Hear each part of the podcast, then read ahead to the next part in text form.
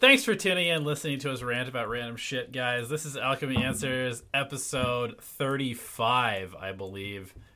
And uh, we are going to take some questions from our patrons. Vasilios asks if you had a friend who never played Dota and wanted to get into it, what is a methodical way that you would show them for figuring out what their favorite role is? Uh, would you play unranked in each role? I feel like there's so much variance in the experience of each role when you split it by hero, lane, teammate, slash outcome. I don't think you should even think about roles, personally. I was gonna say I, I agree with that. You I should just play some bot games and put them on a hero that you think will be fun for them, and just let them explore Dota. Like, remember what it was like to learn a video game for the first time back in the day, where you like, I don't know, you just press buttons. You're like, oh, what does this do? And then stuff happened, and then that's that's how the learning experience of a video game should be. There should be no like people that's that's one of the biggest problems with Dota. I think is like there's no neutral learning environment outside of bots. You just like you're put in a game and everybody's taking it super seriously, even though it's unranked. And people are fucking flaming you, and there's Smurfs on your team, there's Smurf on the other team. You're getting bodied. You have no idea what's going on. People are very, very serious about it because somebody other than them is making millions of dollars playing this game, and so they expect you to be good, even though it's your first time. And so, I think that Dota needs to be experienced in a very sort of like childlike way, innocent way Otherwise, you're never going to get into it and you're not going to have any fun. I, I agree with you that I think Dota lacks that. And that's why I find it impressive that Dota is so consistently popular despite that. Yeah. Um, I was reading up on, like, I follow a lot of um, channels of like game devs where they'll just do like interviews with these like legendary game devs, like people made like Command and Conquer and, you know, Diablo, like the original Blizzard devs. It's always so interesting. And they say that, like, in a game, there are two like modes that you'll experience it. Two modes that are really important. Like there's the hook, where you hook somebody in with like flashy graphics with their initial response to like how it feels to actually play the game. You start with like some epic boss fighter. And it doesn't really matter if the initial experience is anything like the experience that's going to hook them into keep playing the game. Um, because all you need to do is just get somebody interested and they'll keep playing and they'll keep playing and they'll eventually discover uh, the actual experience, which is you know roles and and Dota and competitive and grinding MMR and getting your ranks up and people people t- caring and taking the game seriously. It's a competitive game, and that's why it's fun. It's like WoW Arena. That's why it's fun. People are competitive. It's hard. Um, you feel like you're kicking people's asses. That's really nice, but like the initial experience is also really important because if you don't have an initial pleasant experience, people just won't people just won't play the game. And with Dota, there is no experience that is pleasant initially. It's like it's kind of sucks. Yeah. Uh, with that being said, though, I recall when I got into the game, what got me into the game was I was spamming Ursa and I was spamming Pudge. And I remember just getting really excited to wake up and just play Ursa and Pudge. And I had no thought process when it came to roles. I had no fucking idea what role I wanted to play. I didn't even know what roles were. I didn't care. I just, I played Ursa, I played Pudge. And it's such an incorrect way to view the game. But look at me now. I'm super addicted to Dota. I put like three thousand dollars or some shit into the Steam community market, probably. You know, in terms of a game dev, you're happy that somebody like me is playing your game because I'm putting a lot of money into it, a lot of time into it. Yep. Uh, and I think I think that's what you should go shoot for for your friend as well. Is just uh, give them like a positive experience at the start. Just and, and, the way that you do that is just be like, okay, play play like a fun hero. The most fun part about Dota is casting spells. Okay, so what? Yeah, I was gonna say pick pick a hero for each attribute. What do you think is was the best initial player experience for each attribute? I have my three already because I've been thinking about this while you're talking. Uh, okay, you can go and I'll, I'll, I'll look up the heroes. Okay, so I think that for strength, the best starting experience is probably Sven. It's like very straightforward. You press a button, everybody gets stunned, they take a bunch of damage. You have a passive that lets you just like kill a bunch of stuff then you have a button that makes you run fast, and then you have another button that makes you like Hulk out and do a fuck ton of damage. You don't really have to do anything mechanically complicated. Um, you could you could literally build like any items on the hero if you're just learning. It doesn't really matter. You're gonna have fun just like cleaving people down. Um, so I think that Sven is really good for for strength. For agility, I think probably PA just because of the simplicity of the hero as well and how satisfying it is to coup de grace people. Um, also, the fact that like you can stealth, and I'm sure that some people will be like, "Oh, check this out! I'm gonna go like run around the map invisible. It's gonna be so fun." Um, and then for int, it's got to be Zeus. It's... That's my damn. I got to pick another one now. That's my that's my int hero. I, I actually have different um, agility and strength heroes. Uh, I would say, like, maybe I'm biased here, but I really think Pudge is a fun experience. Just like using the hook and uh, having it be kind of the correct gameplay to just run around killing people. It's pretty straightforward I, too. Yeah. I think that's something that people are going to feel really inclined to do when they enter into this like 5v5 kind of battle style game is they feel like the gameplay should just be to run around killing people. So like Pudge or Spirit Breaker would really mesh well with that sort of if somebody's coming from like an FPS game where you're just supposed to run around this arena and, and murder people, I think like Pudge or Spirit Breaker is going to make a lot of sense to somebody like that. Uh, Sven, you can still do that too, and, and I think you know depending on what game you come from, Sven would definitely be really fun. I have a lot of friends that started Dota and they played Sven first, so I can attest to to your answer. But for me, I, I came from like Call of Duty and, and FPSs, so Spirit Breaker and Pudge definitely those those are my homeboys. And um, for agility, I really like heroes that okay, like number one, easy, and number two, just feel like super powerful. Like, I really liked Ursa because I felt like uh, overpowered. I felt like nobody could really man fight me. I could just run at somebody and beat the shit out of them. I felt like I was the person that was um, in, in control of the game, and also just like the idea of just running over and like sneaking Rosh.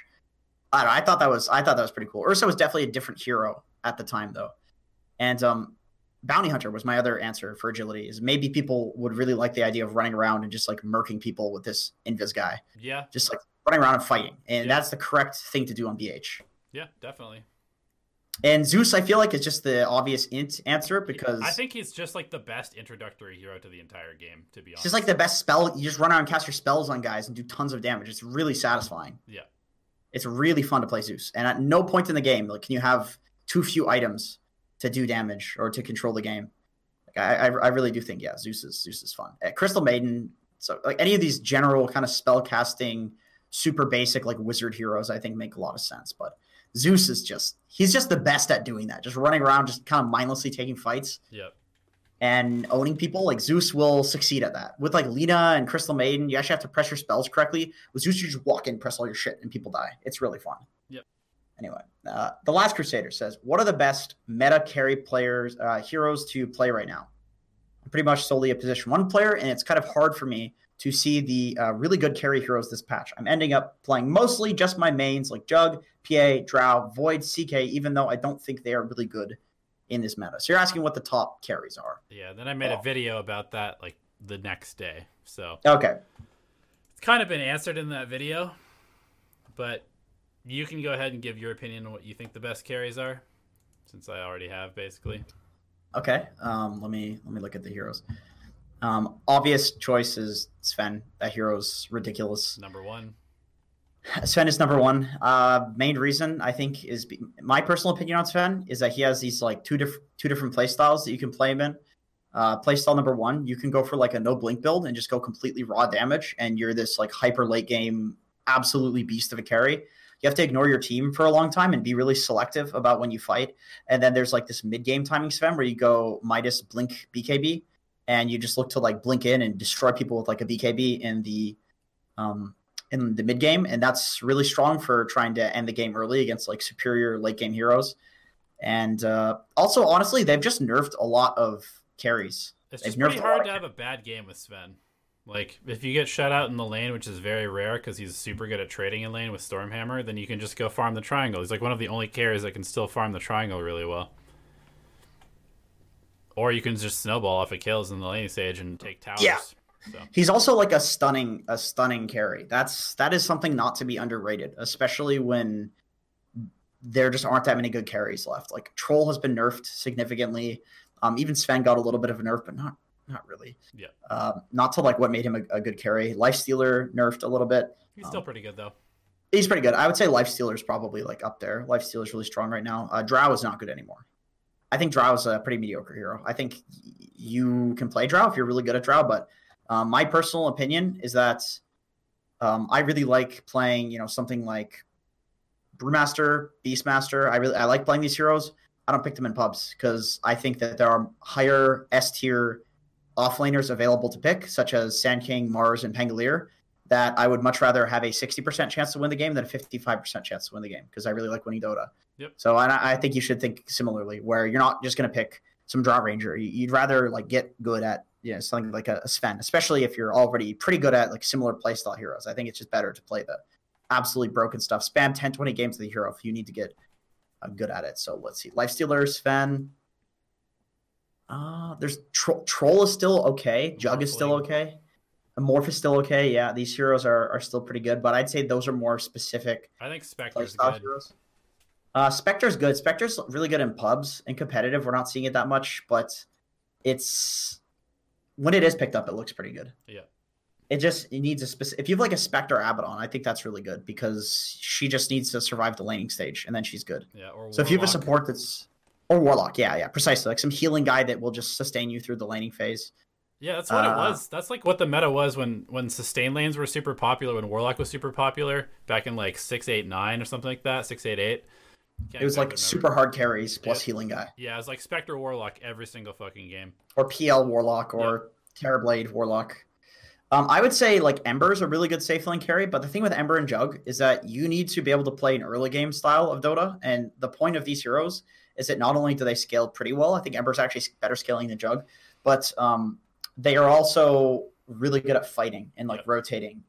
And uh, you need to be able to do that if you're going to pick these heroes. Otherwise, you'd rather just be a free farming like Spectre or um, or Sven. And that's kind of why Sven's a little crazy. Is that he's he such a good fights. like hype yeah. right he's a super good hype super good at hyper late game carry but he's also really good at joining fights life stealer you like literally don't fight until you get midas radiance yep he does not fight he's at all probably like, the most afk carry right now that's yeah if you want to go completely afk and have it be okay it's like naga life stealer yep you're good even, I basically covered even like Spectre every carry. fights more than life stealer yeah, yeah yeah at least you fight around your ults like yeah. life stealer just like hits creeps lets his team die and then you show up with the radiance and that timing is so strong that you can win even if your team has been losing the whole time. Yep. It's kind of like the Alch Radiance timing because you're just like very fat and hard to kill, and you run around and just do too, way too much damage for yep. like the point in the game. Yep, I think that's I think that's like all the carries, unless I'm forgetting one no. in particular. No. Okay, let's see. Uh, Loey Val says, "How detailed should a game pl- uh, should a game plan? How detailed game plan should be in place after picks? Can you give a short example? Should it differ in solo slash party? Uh, this is like a difficult question, and I'm always back and forth about things. So I'll just give you what my current opinion is on the game, um, and take it with a grain of salt. Because, like I said, I'm definitely back and forth when it comes to ideas. But I can't say that I just went on a 19 win streak in solo queue, and I'm almost 7k again, up from like 6k. So I, I do feel like my idea on this is pretty good, especially because this is the thing that I have been working on that I think has been gaining MMR. It's essentially like where my hero is going on the map and just what I should do. So the way that I look at it is the first thing that I think about when I enter a game is at what point in the lane am I strong? That's the first thing that I think about. Like, uh, okay, this lane that I play against, they're really strong, but I can fight them when I'm level three and when my support is level two. So my game plan initially is like, how do I get to that point where we have those levels and we can fight? That's the first thing that I think about. The thing that I think about after that is like, what am I going to do after that point? How am I going to pressure them? Like, am I going to cut the creep wave? Am I going to dive them under tower and kill them? And then after that happens, uh, like, what do you, what rotation do you want to make? Like, where do you want to go to end, end the laning stage? Precisely, yeah. precisely. Um, and for me, a lot of the time, it's like, you know, I'll go to the safe lane, get a kill, take the tower. I'll go to the safe lane, and my carry can take my lane or take the triangle. And I'll just sit in the safe lane as like a Sand King, and they can't push the tower, even though they'd really like to get that early momentum because I'm sitting there in Sandstorm and they can't do shit. So, like, it just depends. Uh, but I would say, like, essentially, your question was, you know, where, uh, when you first start the game, what do you think about? And I would say you should not really have a full game plan. It should be more thinking about the next couple of minutes. And then after that, think about the next couple of minutes. And after that, think about the next couple of minutes. In general, you should have an idea of how a game is supposed to go, where you want to win the game. But that should be dictated by like the hero that's your win condition. And it's almost always the same. Like what Medusa wants to do every game is almost always the same. What Jug wants to do every game is almost always the same. Like you're going to have a lineup where it's like, oh, we have good team fight. We just take a fight, push high ground at some point. Like what items do we need to take that fight? It's it's going to be based on the heroes and it's going to be the exact same thing in every game. So it's not really something you need to plan. It's just like you look at your heroes, like we have a Medusa. Okay, she gets a match when she gets a Manta style plus like level twenty. We just run at the enemy team behind our Medusa and we win. Yeah, um, I think so, I think the the two things that I would just add to that are basically like number one, you should have, like you said, an idea of how you actually win the game. If you don't have an idea of how you actually win the game, then you probably have a terrible draft. but like you need to have some idea of how you win the game, but you don't need to plan out every single step to get there. You need to have that like final idea, but then you also need to basically just have a plan going into the laning stage, uh, which I think you described perfectly, which is like when am I strong? Can I pressure that kind of stuff? That's super important, and that's all you should really think about initially. And then from there, the rest of your plan kind of forks off in two directions. Did the laning stage go well? If yes, then here's my options. If the laning stage went poorly, then here's my options. Because you can't just do the same thing if you're behind as you would if you're ahead, right? It's very important to change your play style if you're behind versus when you're ahead. Yep. I agree. Uh, ZTO, unless you have anything else to nope. to finish with that, kind of interrupted. Uh, ZTOQ says, "What's the main signal, except for throne falling, that I should stop split pushing and join my team for a fight?" Uh, that's kind of like off the back of what we just talked about. Uh, with so in like the mid game, there are two sort of play styles that you should rotate between, where your team is like splitting up and farming and just trying to get the most off of the map, and you're just fighting in five manning towers. And when you should join your team for a fight, it's basically just off of important timings, such as you get a spell like Ravage available. So it's like, okay, now we're going to group up and fight, or like Warlock Golem, something like that. Uh, you get an item like BKB on PA, like uh, Manta Style on Anti Mage, just something that makes you feel strong. And it should usually be dictated by somebody that understands the hero. So if you are in Ursa and you get like Blink BKB Basher, and you know that's when you're like ultra strong and you call for your team to group up, that's good. If you see your Ursa get those items and you know Ursa and you call your team group up, that's good. What just matters is somebody needs to have an understanding of a hero and make a play on that power spike. And the thing is, if you don't understand heroes on your team and your team is dumb and they're not calling to group up on power spikes, that's fine because generally your hero will have a power spike that you can group up on and you can just focus on as many as you understand. And that's going to be more than 99% of people in pubs. So basically, just look for um, when you're strong, item, basically. Yeah, items that you're getting, spells that you're that you're getting online. Um, the worst thing that you can do is take fights that you cannot win, and that is that is something that happens like almost incessantly in pubs. It's like the number one reason that people lose games that they shouldn't is that people just fight completely at random and they have no plan. They're just like, "Oh, my team is initiating a fight. I'm going to run there and fight." You don't have any concept of whether you're strong right now. You don't have any concept if this is a that shit's fight. so bad. It's like that's like one of the most game losing things it's I see so all, all, the time. It's terrible. It's so bad. Like literally, stop doing that. You'll go up like a thousand MMR. I kid you not. I always stress to people in coaching that there's like a couple of things that differentiate good players from bad players. It's literally an what has gotten me from six to almost 7k MMR in a couple of months is literally saying, fuck lanes like I'm losing lanes. I see my team is losing lanes. I say, fuck this shit. I don't want to keep doing this because losing sucks and I want to win. So I just exit lanes and I just go somewhere and kill somebody or fight somebody or just go sandstorm somewhere on Sand King, for example, where like they can't deal with me. And then everything changes, and the dynamic changes on my team. And then all of a sudden people are farming. It's like, that's great. I just like didn't allow myself to keep losing.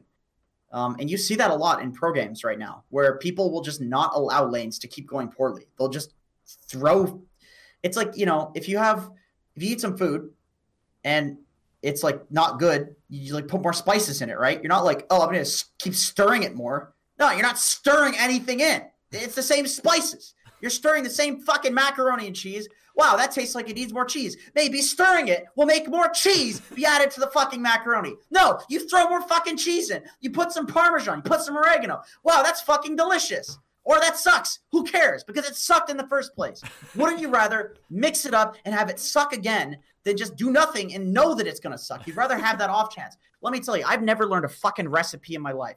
I make good macaroni and cheese. You know why? Because I keep adding all of these fucking ingredients. And eventually it's like, wow, that's really good. That tastes nothing like I've ever had before. I'm going to eat this and have diarrhea later. You know, that's that's the thing. It's like it doesn't matter if it causes you to have diarrhea. It's going to be different. It's going to be good. It's going to taste good. It doesn't matter if it's down and dirty when you win Dota. If you're winning, you're winning. Yeah, it's true. At the end of the day, it doesn't need to look pretty, right? I think everybody wants to have this like perfect game. That's the oh my god. I just want to I just want to punch people who have a bad laning stage and then they're like, GG and I miss it in fountain, I'm gonna feed down mid. It's like Dude, that's why I brought up the diarrhea analogy. Just- if you're gonna have diarrhea later, I don't give a fuck as long as you're eating something good. just fucking play the game. Do something weird. Like Yeah, yeah.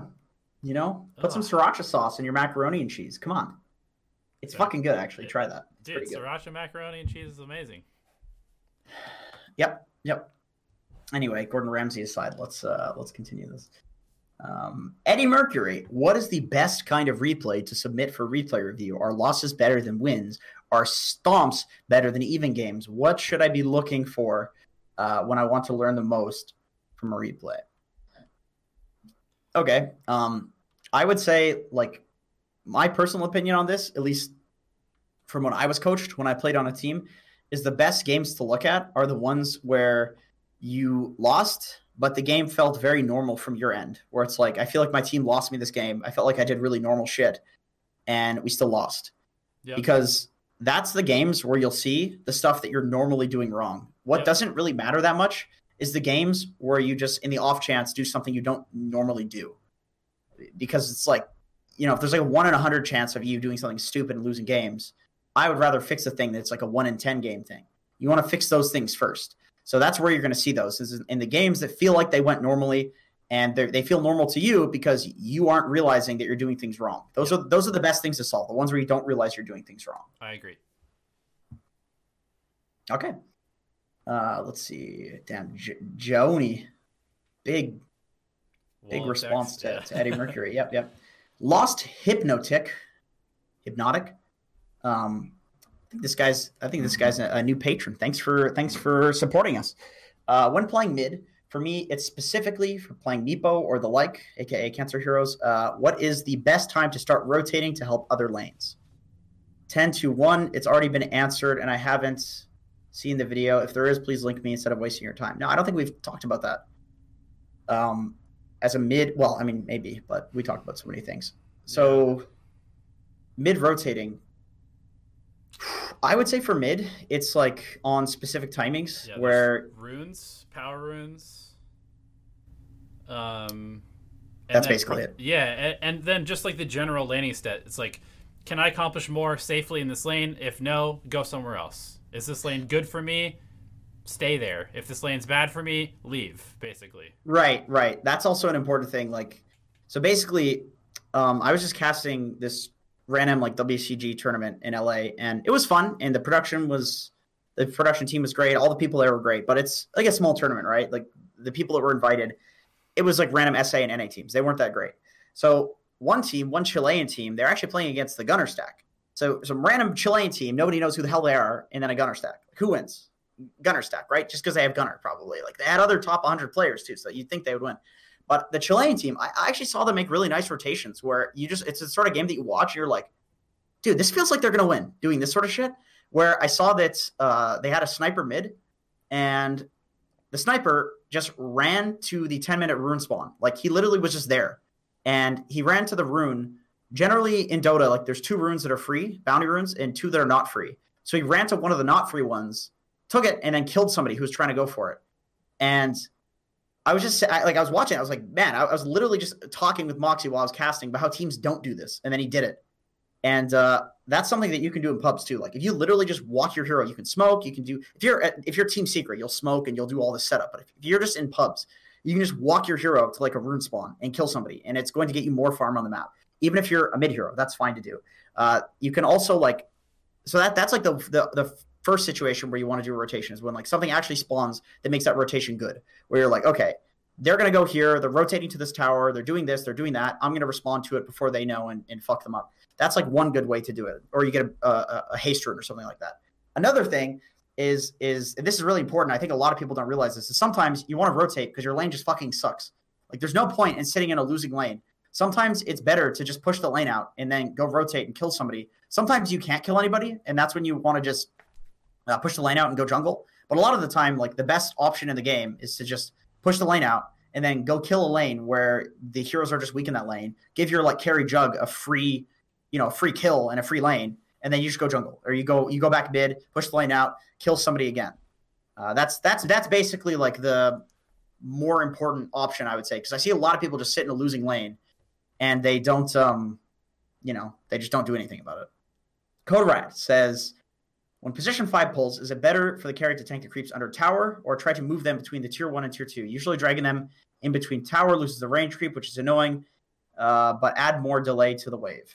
Pull it under tower. I I don't really see carries do anything other other than that because the lane's going to push out to an equilibrium anyway if you if you do a pull through or or if you you know get like the right camp or or right click the creeps to deny them or a click the creeps i would say pulling them between the tier one and tier two is almost always unnecessary and just puts the carry like really far away from the next creep wave and Yeah. really far away from helping at the pull it just Yeah. doesn't make any sense to me Yeah, being in between your two towers is, is not a good place to be.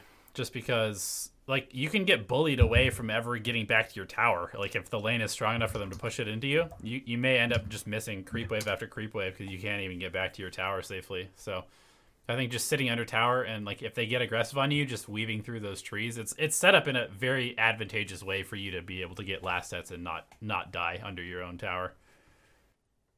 jason newstram says what is my favorite pud hero uh, definitely pudge Pud. Anyway, yeah. Uh, Justin Ash says, as ward denies are worth a lot nowadays, should we risk warding on typical warding positions or just ward for detection to know enemies are moving around the map in terms of defending? Uh, how about when we were going for offense?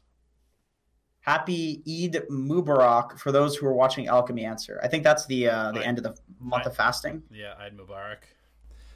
I don't know. I, I can't. I can't. I can barely pronounce my own name, but I think I, I I might be wrong, but that's how I would say it. I think that's the end of fasting. Yeah, happy that. You guys are probably all fucking eating, just dig it in today. That's good shit. That's good shit. Um, okay. So I would say, like, in general, even before, the fact that they're worth so much gold to the enemy team is so minimal. It's like Bitcoin going from like being worth $8,000 to 8,100. It's not really that much, like, in the grand scheme of things. That thing is, you know, maybe that's not, maybe 8,000 to like 8,010, something like that. It's, it's, not that much because the vision provided by wards and not getting dewarded is the most important thing. I would say yes, it the change like pushes uh, towards like you don't want to get dewarded because it's benefiting the enemy team more. But I, I really think that before putting wards on typical eye spots was dog shit, like awful, completely awful. Unless you're specifically defending the ward and you're fighting around that ward, where it's like, okay, guys, don't let this ward die. We're defending this ward. We're using this to win a fight. And then if it gets dewarded, it's like sure, but you got the you got the value back by by winning a fight around it. So I would say yes, you should not ward on the typical eye spots unless you're actually defending the ward with your entire team or with heroes, um, but not because of the change, Yes. in my opinion. Yes, your your wards. I mean, your goal to when you ward is to get as much vision as possible for as long as possible. Period. So place wards that are not going to get dewarded in spots that give you good vision, and play around with that. Yep. Not enough people play around wards. Actually, that's like one of the biggest problems. It's hard to get like a whole team to orchestrate kill that stuff around wards, though. It's pretty pretty annoying. Um, the Zuck, Jesus, uh, the picture that he has. If you are a mid laner, uh, and both sides collapse, as in the tier ones are gone, but it is still sub ten minutes, and you need levels and farm. What should you do? Should you stay and join both teams pushing mid, or you should leave and secure farm in a side lane?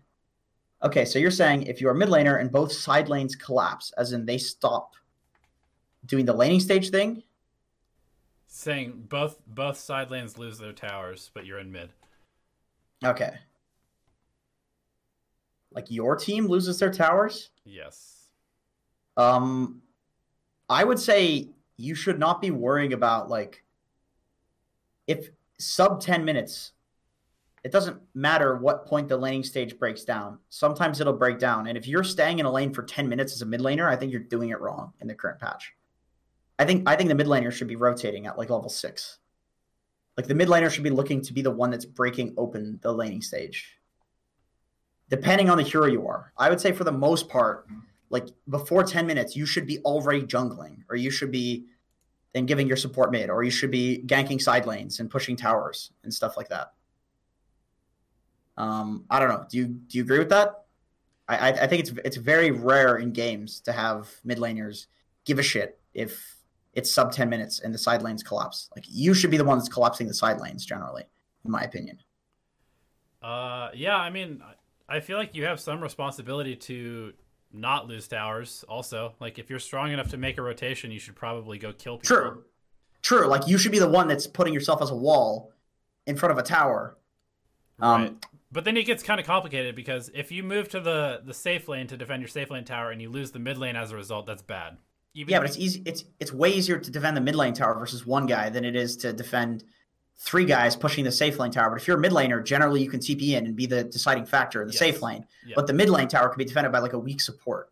Yes. Like that's one thing. That's one thing that I think a lot of people don't think about in Dota. It's something I've been thinking about a lot lately. Is like sometimes you would kind of rather not be in a location like defending a tower, but you are the strongest hero to be able to do that. I've seen even like PLs and Nagas TP to defend towers not because it's the most optimal place for them to farm, but because they can continue farming there while also shoving that lane out. And it's like they would love to just be in the in the mid lane farming and pushing or, or farming the triangle or something. But if you are the only hero that can defend a tower, you should be defending the tower. You're the only hero that can be pressuring and you need pressure at that time, you should be pressuring. Yeah, I agree. Even if it's even if like you don't have any aggressive potential, if you can just put your hero somewhere mm-hmm. and shove it out, that's really important. So the Zuck has a second question. If you're winning the mid lane by shutting down an important enemy here like Tinker or Medusa by denying creeps and forcing them back to base, but your team could also use rotations, how should you decide when to give up pressure on their mid and give them very easy CS versus helping the other lanes? Yeah, take your mid tower. If you're if you're owning the lane so hard that they're going back to base, you should take their mid tower. And if you take their mid tower, then you can leave because then you can actually restrict the map. But right. If if you're crushing the mid lane against their win condition, and you actively lose to go stop a non-win condition hero from farming, then you're losing your team the game. Yep, I think um, it really just depends on where you think your best place to be in the game is. Like sometimes you'll hit a point in the game where you can no longer pressure a tinker, like he gets levels in his march and he's just farming anyway. Yeah. Or he goes in jungles, you just take his tower and then leave, and you feel okay about not having to pressure him. Like there's just as there's just a balance sometimes you can overcommit to like, okay, Tinker's got levels in March and he's already farming and he's jungling. And sure, you're bullying him and shit, but you're not stopping him from farming. He, he just keeps TPing back in and, you know, pushing out the wave with March. At that point, you should go rotate. But those heroes, like you talked about, those are win condition heroes. Those are really important to shut down. So the only reason you're staying and not rotating is because they're important heroes. But as it becomes less important to stop them, aka you're not stopping them, that's when you would you would rotate. But it's not like it's your job because you're the mid laner to stop them. That is not that is not how it is. It's just because it is the best job that you can do at that point in the game that you're doing that. Not because you're the mid laner. It's because that is just the best thing you could be doing. But once that becomes not the best thing, I don't give a fuck that you're the mid laner. You leave. You know, that's that's the way I see it. Roll. Donnie has made so many videos about this at this point. Roles do not fucking matter in Dota. Yeah, like I mean, I I don't know how many more ways that we can talk about this everybody needs to stop thinking about the roles and what you know like the heroes the roles think about what actually is happening from like a tactical perspective in the game replace your heroes with like pieces of cheese or something like that like it doesn't oh, I love matter. dirty pieces of cheese it does not matter what hero you're playing like Havarti or something as long as you're doing the job that's most important to be done at that time period yeah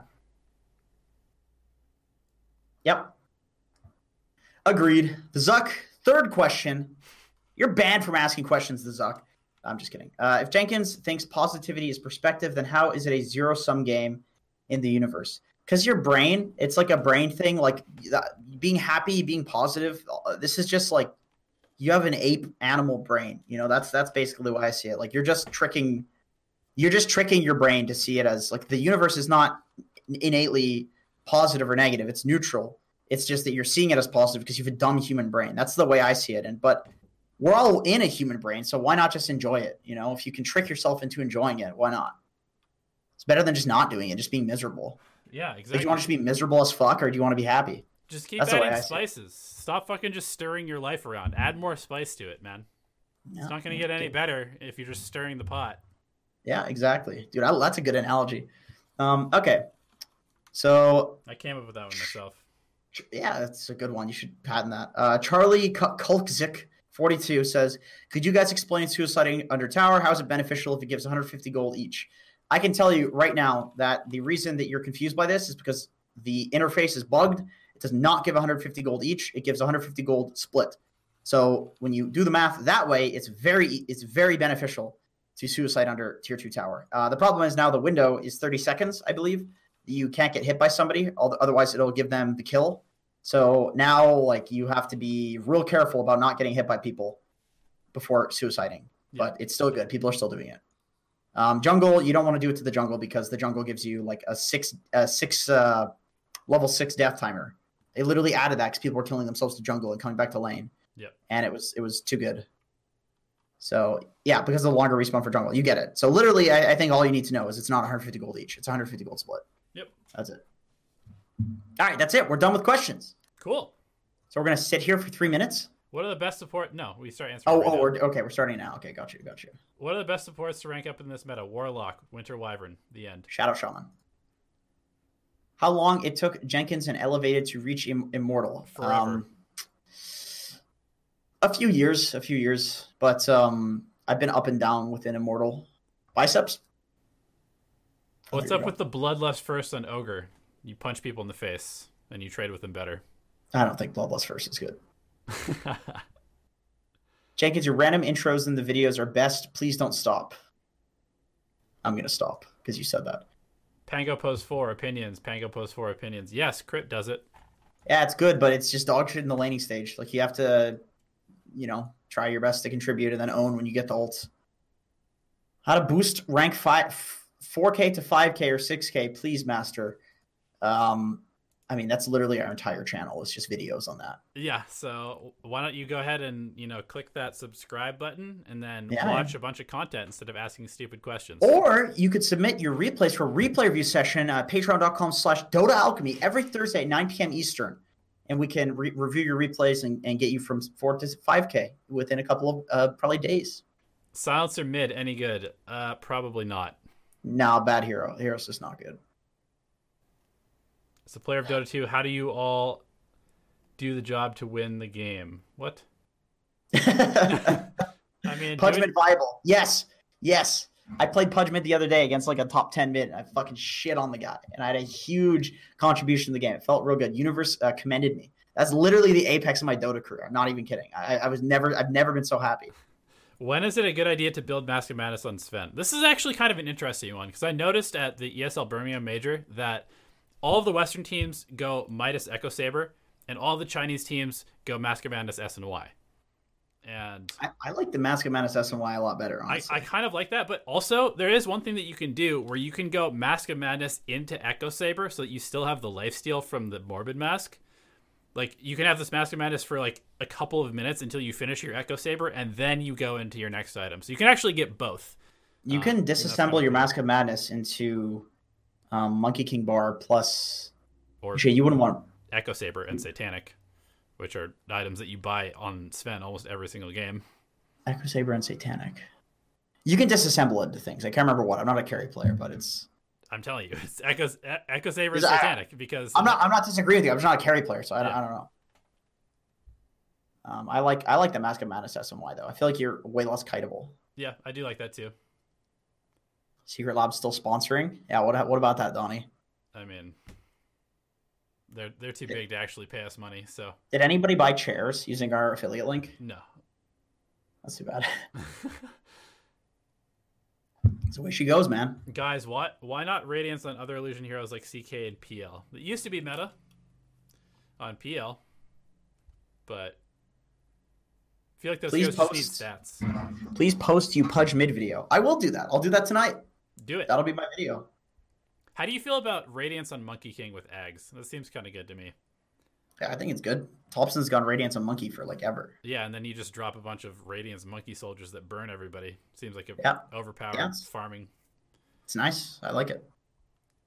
I really like it. Cool. All right. Thanks for tuning in, guys. We'll see you on Thursday. Peace.